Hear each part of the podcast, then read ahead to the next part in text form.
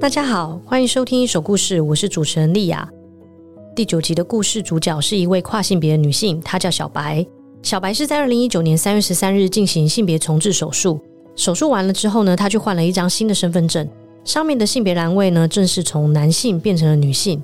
对小白来说，这张新的身份证代表的是，他总算可以跟过去的人生告别，并走向一个完全不同的人生。在上集的故事当中，小白想跟我们分享的是，他在进行手术前的第一段人生故事。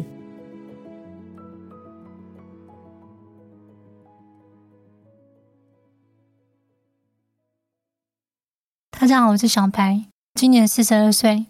我曾经在二零一九年三月十三进行一个嗯、呃、跨性别的手术。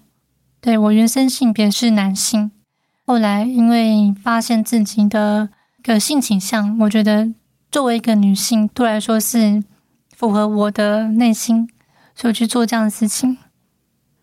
我曾经一段婚姻，这个婚姻历时十年。当时因为我在人生成长过程中，其实有段时间是处于模糊、在摸索的阶段。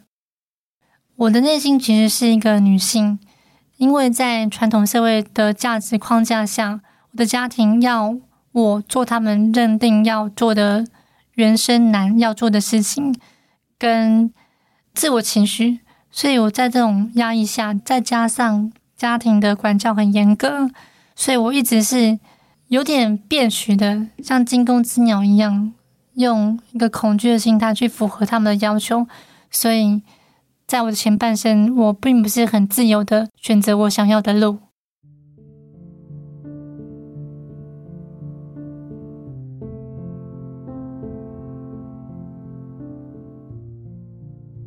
我从小是我家里老幺，然后因为哥哥姐姐他们。就是会管教我，然后我父母也会管教我，加上我的成长过程是一个家暴的状况，所以我对事情都怕怕的，然后被压迫着去做。嗯，我觉得我爸是很常家暴，大部分都是算蛮恐惧的，因为他进家门就是带着酒臭、酒气，然后叫我们直接出来都罚跪在地上拍一拍，然后。也会叫我们手举起来，就是肉体上虐待，对的。然后再加上一直辱骂这样子，然后辱骂我妈等等的，就是这些对我小时候来说，那种懵懂无知，就是造成一个长期处于惊吓状态。中间呢，最严重的就是他就拿刀 拿刀对着我妈要砍这样子，然后我妈就绕着桌子这样子，然后。我跟我哥冲出来，挡在我妈跟我爸中间，然后我爸还是这边叫，然后其实我妈也很无奈，然后就被追，追到后来，其实有点难以想象当时的状况的，因为很多时候像这种拿菜刀的状况，我自己在三十岁以后进入婚姻之后，都尽量不要去想了，因为很多时候是那个画面会让我惊恐到我的记忆变成裂痕。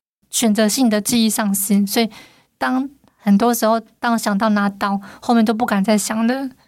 然后最严重的就是我阿嬷来劝架，我他还就是用脚踢我阿嬷，踢自己的亲生母亲，然后还跟我爷爷拿棍子在互殴。其实对我来说，因为我觉得还蛮离谱的，这种其实有点像家庭悲剧、人伦悲剧。有时候自己讲还会笑，但是其实笑里面是很多带着很难理解的，对于家庭关系的那种无法正常的那种痛吧？为什么家庭是这么的荒诞，这么的让人难以理解？我妈是一个很伟大的女性，她为了保护家暴中成长的我们，应该说。我要让我妈好过一点，然后所以我就要乖一点，然后不要犯错，因为我妈已经很辛苦把我们带大了，所以以至于说这个时候在那一段成长的过程中，我是蛮失去自我的。我从小其实就是蛮柔弱的，小学一年级的时候就会跟隔壁的女生玩的这种扮家家酒的事情，然后玩玩洋娃娃。其实跟女生互动蛮不像那种在谈情说爱那种男女喜欢，比较像是姐妹啊、好朋友。在国中的时候会去想象说我很想穿裙子，高中看到我姐穿裙子，就是还蛮羡慕的这样子。可能小学稍微有点尝试去把脚放在我妈的高跟鞋，或者说在化妆台前去去摸那些我妈的化妆品。嗯，有一次啊。我在我的小学老家成长那个家，他那个浴室的门是没办法完全合上。那时候其实家里有有点小康偏贫困，所以我们家承租的那个浴室有很多功能，它是厨房兼浴室。它那个门是用一一块门去挡住门口，然后门它没有真正的去锁上，所以它门会有点缝隙。然后有时候经过的时候，因为看到我妈洗澡，然后我想说，嗯。我想要有那样的一个女生的特征，为什么？嗯，好像就不能有这样子，就是会有这种想象力跑出来。可是那时候我不会去想太多，由于本身是在蛮压抑自我的家庭里面，我自己必须控制好自己，自己要扮演好自己的角色，所以我很难把那个状况给做出来，我只能想到一半就停止。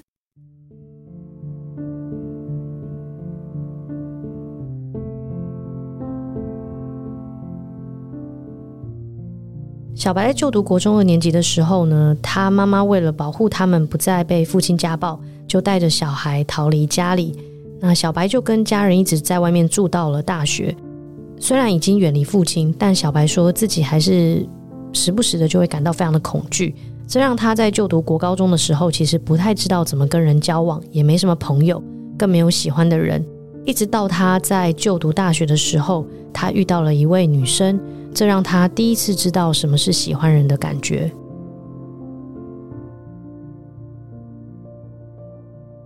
我第一次心动，也就是在大学在外面生活比较自由的那个状况下，然后大一就看到一个还蛮男性化的一个女孩子，我觉得她的那个样子是比男生更有男子气概。这个女生她具备一个。很有个性，然后很有自信，很果断的那种很 man 的感觉，然后就很快的速度，大概一个月之内我就跟他告白了。因为我当时其实我大一我不是很有自信，我之前过去的家庭阴影啊，造成我的极度自卑吧。然后这种极度自卑，其实我小学、中学都有受到霸凌，然后因为霸凌呢，也是变成一个影响，影响到高中，乃至于大学吧。普遍情况下，我不是一个。很外放的，很开朗的，我是比较内敛，甚至是说举止都很小心、谨慎的一个人。啊，当然这种人不大会有魅力吧，因为你又不开朗，又不活泼，然后又没有自信，所以我觉得当时我是一个闷、跟自卑、跟没自信吧。当然后来他也不会马上答应我，刚告白的时候他也吓一跳，他说太突然了吧，他说他说不上来。这句话题就停止了，我告白就到这边，就到告个段落。我不是那么有勇气的人，但我做这么很有勇气的事情呢，而且又遇到这种没有结果的回答，我就开始退缩了，就没有去特别去靠近他，因为我知道我应该是没有什么希望了。我毕业之后去工作，大概一年多。因为我本身就不大去多认识一些异性跟同性啊，我就是老老实实工作。然后因为我哥看我这样子，就想要帮我介绍对象，才介绍一个女生给我。我当时被介绍的这个，他是跟我在不同县市。然后刚开始我们在前。前一个月都是用电话去做聊天，蛮好聊的对象。在我哥的鼓励下呢，他说：“诶，要不要约出来见面呢？”其实因为我本身像我刚说的，我总是要去顺从家里面的期待嘛。我哥他当时已经有找对象了，而且就是结婚了，然然后他就一直在帮我嘛，因为他很很照顾我，很很爱我，然后就介绍。在这个情况下，我觉得就勉为其难去做。基本上，当时第一次见面是给我一个好感的印象。对，先不论说是不是我喜欢的，但是当时至少建立起一个好感的印象。坦白说，他也是一个比较霸气的人。我不知道为什么我对霸气的，尤其是霸气的女生就比较没辙，所以也是被这特质给吸引了。他霸气的是说。他在职场上蛮有领导者风范的，因为他有带团队，就跨国的那种采购案呢，会跟国外的人做很犀利的一个会谈。因为他有一些算是男性领导者会有一些特质，然后所以当他也喜欢我的时候呢，我觉得嗯，好像也可以试试看哦，就交往看看。交往之后前一年都。算还顺利吧，因为前一年我们因为是远距离，大概也是一两礼拜见一次，所以就还 OK。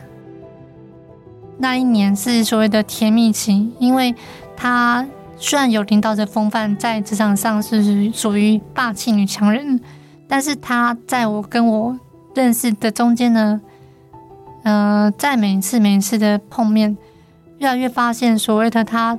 独断独绝跟蛮横的部分，在警示的言语上呢，就是还蛮一定要我配合他的。像在半夜，他想要听我讲话，然后不想挂，就是我没办法去拒绝他。我一拒绝他，就是会情绪勒索我，会让我觉得不生气，这样我就觉得好累哦。我中间我没有说我们不沟通，我也说。哎，我有点累，那你是不是我们先不要讲了？他说：“你是不是没有把我放心里？是不是不爱我？”我在电话里面，我都一开始我拒绝，这没有办法，因为他那种情绪化，我怕失控，我怕他去做出什么难以想象的。因为我从小到大的那种成成长历程呢。我其实是蛮怕事的，因为我小时候怕突如其来的家暴嘛。他这种就是这种情绪反应呢，我怕会有不好的预后，不好的。所以，我第一年的甜蜜情人，我算是蛮看清他的。就是之后我不敢想，所以我在那大概一年多的时候呢，我就有跟他提要分手，我打了一个分手信。后来。他就传一些文字讯息，然后觉得还蛮难过的，就是他没想到我会这样子做这些事情。后来大概有两个礼拜，他也没有打给我，我也不敢打给他。两个礼拜过去了，然后我好像就是又接到他的电话，然后他说可不可以再约出来见面这样子，然后我就觉得这件事情可能要好好说吧。所以就再出去见面，在一个餐厅见面，然后讲到后来呢，他就说服了我，就再去试试看，因为他就是口才很好的人，所以在试试看的之后呢，他出席那个半夜这种讲这种情况很累状况有减少，可能变成到十二点一点，我勉强可接受啦，可是又觉得说好像哪里怪怪的，好像。他这不是他的本性啊，他本性应该会是继续去满足他，去配合他之类的。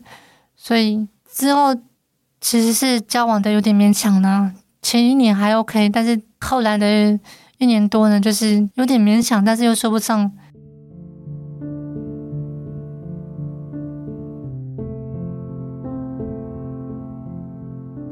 小白跟女友交往两年多之后呢，当时小白二十八岁，女友三十岁。女友时不时的就会问小白说：“他自己已经到了适婚的年龄，为什么小白还不求婚？”在他们的关系当中，小白一直是习惯性的让自己去符合对方的要求，所以当他收到了女友的询问时，他总觉得似乎下一步就是应该要往求婚的方向走。当时就是我就没办法，我就故意安排一个局，就是去那家。K 包就订个包厢，然后邀请他的父母啊，跟他哥啊，跟他跟他的姐姐，然后去唱歌。唱歌当中呢，我就叫花店，然后就送花过来，送花过来，我就跪下把花递到他面前，就做这样的动作，因为我觉得这这可能是他要的吧，所以我就做安排了这样的局，他就当下就 OK，然后旁边就拍手这样，然后我就觉得嗯，算完成了一个任务吧，对我来说啦，应该也是因为我当时在成长过程，大学。跟工作这当中，其实没有什么社会化，没有什么跟人际有太多的交流，所以我就是还是一个蛮单纯的人。也至于说到那时候交往两年多去做这样事情的时候，我觉得，嗯，这个好像于于情于理可做，然后我就做了。我觉得当时的结婚虽然说是按照流程在走，按照我觉得合情合理方式在走。但是结婚当天发生另外一个很不可思议、很难以置信的事情。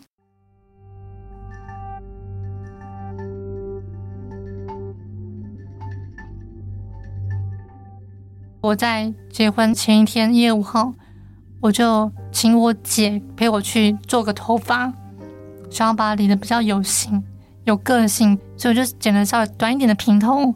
我觉得好像很多。那种新郎官应该是平头比较干净清爽，头发比较长，好像是一个屁孩，所以我觉得，哎，我宁愿剪短一点，这样隔天可能就是感觉像大人一样。嗯，我觉得这样做很蛮棒啊。所以隔天早上，当结婚仪式开始，然后当我遇到他的时候呢，他突然眼睛瞪很大，然后脸有点垮掉。他说：“哎，你的头怎么了？怎么这么难看啊？”我其实。就觉得我我好不容易就是为了这个婚礼去做一个我平常不会做的事情，然后你还好像很不满这样子。当时他就是早上讲这句话的时候，好像只是一时间的生气吧。然后我不以为意，想说好吧，算了算了，反正就是希望这件事情赶快过去。所以一直到进行早上仪式结束，然后中午请客，在台北某林森北的一个餐厅请客。然后就还蛮顺利的啊。当我们进去饭店，关上门，他就把手上东西摔到床上，就很难理解的那种暴怒的那种的神情，就透露在我面前。就倒吸一口气，好，你怎么为什么发这么大脾气？东西要摔这么大力？然后他说。你就问你自己呀、啊，你你是剪那个什么样的头？你要让我多么丢脸，在我家人、亲人面前、朋友面前，你要到底要让我多丢脸？然后就一个很狂怒的状态下，把我从那个床尾拉到那个床头，然后就把我这样抓过来，然后就一直恶狠狠的这样子瞪着我，然后边边讲边生气边飙泪，就是有点气到一个。极致的那种难过跟气吧，可是我我我觉得我并不是做了什么十恶不赦，也不是对他们家人不敬，也没有在现场出糗。我当下只有傻眼，就除了傻眼就只有傻眼。然后他开始就甩我一个很大力的耳光，然后他说：“你就是这样毁了我，你知道吗？知道吗？”然后就一直狂摔耳光，就。右甩完左甩，左甩右甩，然后我真的就是有点像是在路上遇到那种会暴力对付的那种歹徒，然后被莫名的被追砍追打这样子，就觉得我怎么会跟这种人结婚呢、然后我当时就是身体在发抖啊，就就是你这样的一个践踏我，践踏到极致，你可以为了一个头发这样甩我光，甩的这么夸张，你到底有没有人性啊？我也稍微用这样的话回他，他不听我讲话，然后一直在讲说他多么生气，多么我多么做这么很极大恶绝的事情，他在他的眼中是这样的形容我。我就说，那这个婚是不要结的。他说，他就是没有办法言语的，就是沉醉在他的愤怒里面，无法自拔，然后打了接近打了快快三分钟，一直打，然后我觉得我都快被打昏了，我就很悲愤，觉得很难过我。我我我为什么会有今天？为什么会我造就今天？我说那婚就不要结算了。他说不行。他说你这样子走走掉，你就是不给我面子。你是，要我死在你面前，是，要让我这样难堪到极致。因为我就看他这样子有点歇斯底里，然后这种很悲愤到极致，我觉得这现在无法沟通了。然后我就很想走啊。当我很想走的前一秒，他说：“你今天就就不要进房间。”你他说：“你就我就在走廊睡，就一样是给我这种很难看的话。”然后我就，其实人就没有到一个遇到很伤人事情，不会知道说很不可思议的世界可以多么不可思议。当我现在说到这样子，我就觉得就是上天跟我开个玩笑嘛？为什么遇到一个明明就是一个很有理性的一个女强人？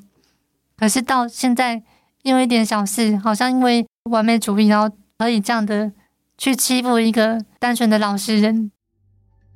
对，所以我当下就是我也快崩溃了吧，所以我就出去，然后后来在外面就是傻傻的讲不出这一句话。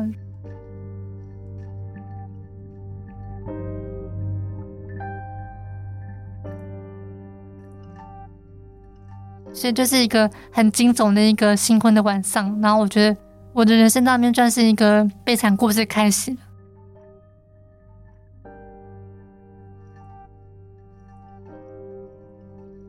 在那个事件结束之后，我就觉得我不相信这个人可以为我带来什么未来的美好生活，我就想要脱离。所以我当天我被打的之后这么严重之后呢，我只想着后面我要怎么去收尾，收尾是说我要离开这个婚姻。其实这个东西是变成一个很大的一个记忆的一个很伤痛的一个点吧。我之所以我我在之后离开这个婚姻之后呢，不大去面对，因为这个东西实在太痛了，所以我刚开始前一两个礼拜就是在想这个事情吧。可是我想没没有个结果啊，我没有他如果没有什么特殊其他的状况，而且当下没有验伤，我觉得没有借口可以去提离婚，而且提了不知道会给家人带来多么样的一个伤害吧，他们就觉得说很没面子等等的，就觉得想很多，所以要离婚这个计划一直没有去付诸行动。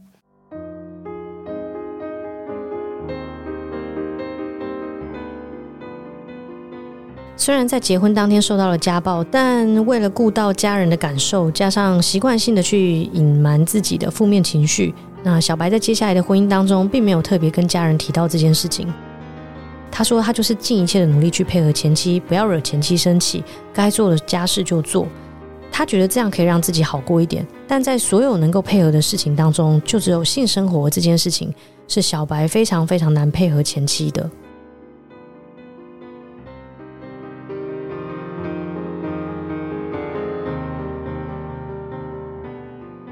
在交往的时候，我说前一年，因为交往两年多嘛，第一年是甜蜜期，所以当时就是可能有一些比较亲热举动，然后其实后一年直到那个结婚前，这中间，因为他可能有些对我精神虐待吧，所以我在结婚前一年半之内，就是不大想要去做这个事情，我尽量能躲就躲。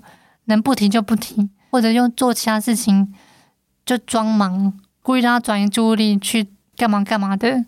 所以这两人当中，就他久久一次，可能过三四个月，他想到哎，怎么这么久都没有，他就提醒我，就装傻，然后也是蛮被动的，可能就是呃哦好，然后他也不爽啊，不爽就说你好好像好像很勉强哦。哦，没有啦，反正也是勉强把它做完这样子，还蛮容易排斥的。因为结婚之后，算是我想办法啊，他也想办法，才让某个东西的硬度算是可以足够进去。但是进去之后呢，因为我心里的压力吧，跟心里面不愿意吧，所以很快那个硬度又变成就偏软，甚至就是没有了。所以就是这过程都是没有及格，就及格边缘。在结婚的大概快两年，就说你为什么不积极一点呢？你是有问题啊，是要看医生啊，就逼我去看医生，然后我才去勉为其难哦，嗯，好看医生好了。配合的去看了一个泌尿科，对，然后就是验验那个泌尿科医生说，这是因为你压力太大，然后你放松，应该就没事了。所以呢，也是勉为其难的是再做了几次，然后哦怀孕了，所以才有这一个小孩。这一直是一个婚姻很潜在的一个问题，在他认知下，没有做这件事情就很奇怪。尤其是结婚之后，他也没有在定期的去做夫妻该做的事情。我不满他对我的暴力，精神上也好，肉体上也好啊，他不满我很被动，好像很不把这个婚姻当成一个当回事，不去尽一个我该尽的一些责任跟义务。他觉得性对他来说。算蛮重要的，尤其是他步入结婚之后，他觉得这个性是维持两人关系重要的东西。他也常常在跟我讲这个道理，想要讲的顺理成章，要我去配合做这个应该要做的事情。但是就我的立场来说，我就已经被虐待了，那我要怎么有兴致跟怎么样有动机去做这件事情呢？久了之后，他自然越来越。讨厌我这个人，所以结婚之后其实越来越暴力了，越来越显露出暴力的那个本质。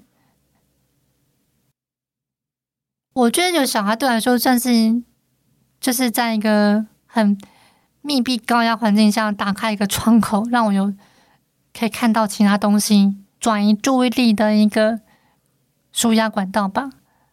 虽然讲小孩当纾压管道很奇怪，但是。因为我借由照顾小孩，我就不用去这么正面的去面对他。对，我可以就是照顾小孩，然后去填补那个我跟他一对一，就是下班之后这么长的时间。对，用这个去做取代，因为我不喜欢这个人，我跟他一直在同这个屋檐下。有小孩至少让我喘口气，有个其他的对象去照顾。对，对我来说是一个转移注意力的一个一个舒压方式。虽然说照顾小孩可以转移注意力了，但是毕竟小孩还小，我还是没有一个很好的舒压管道。小孩其实虽然说照顾照顾着，但是小孩跟我不亲。我虽然我爱小孩，但是我我我不觉得说小孩爱我。我自己思考之下，因为我不爱自己，所以我可能自然得到小孩不爱我的结果。我觉得小孩都不是很想跟我相处。有时候他找人抱抱，他不会想找我抱抱，他想找我那个结婚对象抱抱。其实心里有点冷冷的，所以我就觉得我好像应该要去找回一些，比如说童年的那种有些欢乐的感觉，童年当中夹缝当中可能有些欢乐的感觉，就当时让我想到说，诶，其实我当时有曾经有那些倾向，是不是？让这些东西再把它真的去落实它。原本我是去想，我就穿鞋子、穿裙子，这样多好。那我为什么不趁我现在有能力、有钱去买这些东西？那我为什么不去做呢？所以我就当下原本从小时候的想变成，然后我就去买衣服。那我就只好利用工作的中间休息时间去穿看看啊。但是。我还不知道我穿会什么感觉，就是只是去踹嘛。就我穿了之后呢，就是那女生的衣服穿身上，突然说有点找到自我的感觉。我没有办法预设说我穿的怎么样嘛，所以我只要穿上去，然后嗯，找到自我，觉得我就适合就是在这个衣服，这个女生衣服里面被包着。当时的我觉得我爱自己了，我要爱我自己现在的样子。我觉得我可能是透过女生的衣着、鞋子跟头发这些，然后让我觉得我我爱我现在的样子，对，所以我就在这边打造了一个出口。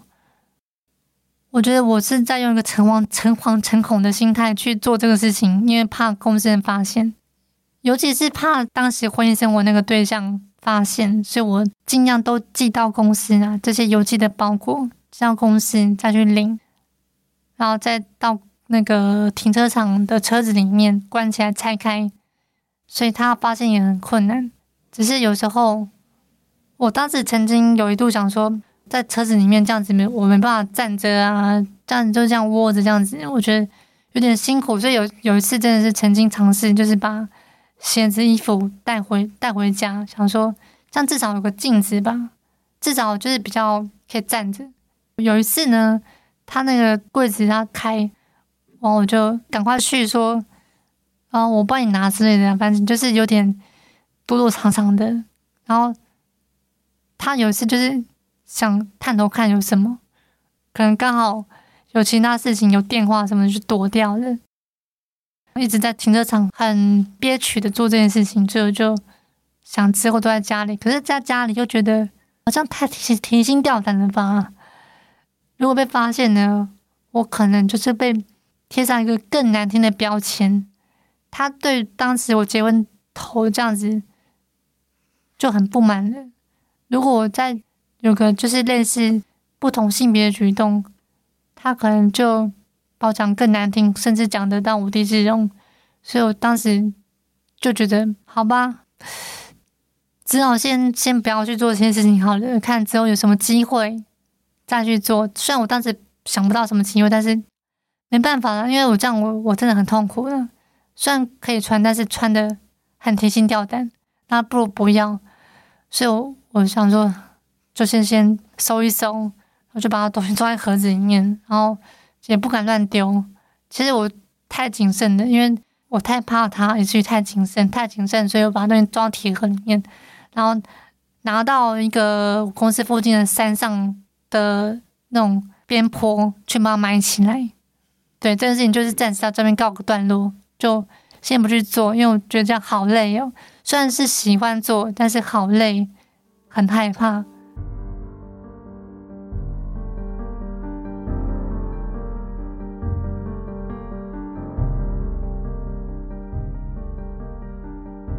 其实离婚的念头从结婚当天就不曾停过，只是这个东西计划的时间的急迫性原本是短程，然后现在因为结有孩子，可能变成中程、长程计划。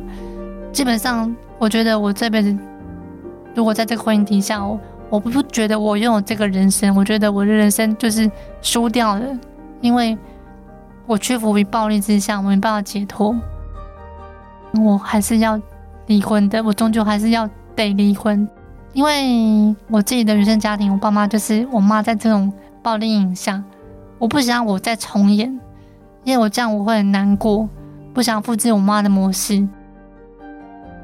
结婚七年了，因为我我有一次也是因为性这方面不能满足他，他就是。每一次，每一次生气，后来生气到加上想哭，就得变变得情绪很接近崩溃。在那个情况前提之下呢，他才说：“你这样子根本没有让我觉得这个婚姻这样子是被爱的。”他就觉得说：“干脆分居算了。”他算是蛮死心的啦。也是因为这样子，才让我有一个解脱的机会，可以去离开他。我的成长阶段就是因为父亲的一些暴力扰乱，结婚之前都是因为父亲的阴影带着走，所以我觉得我没有完全有一个个人的空间。所以当我分居出来，我才真正有一个拥有自己的生活，我自己租一个房子，有自己的空间，所以我觉得这是完全自由的。因为当时我父亲也过世了。所以当时就是一个蛮自由一个人的，可以去做自己想做的事情了。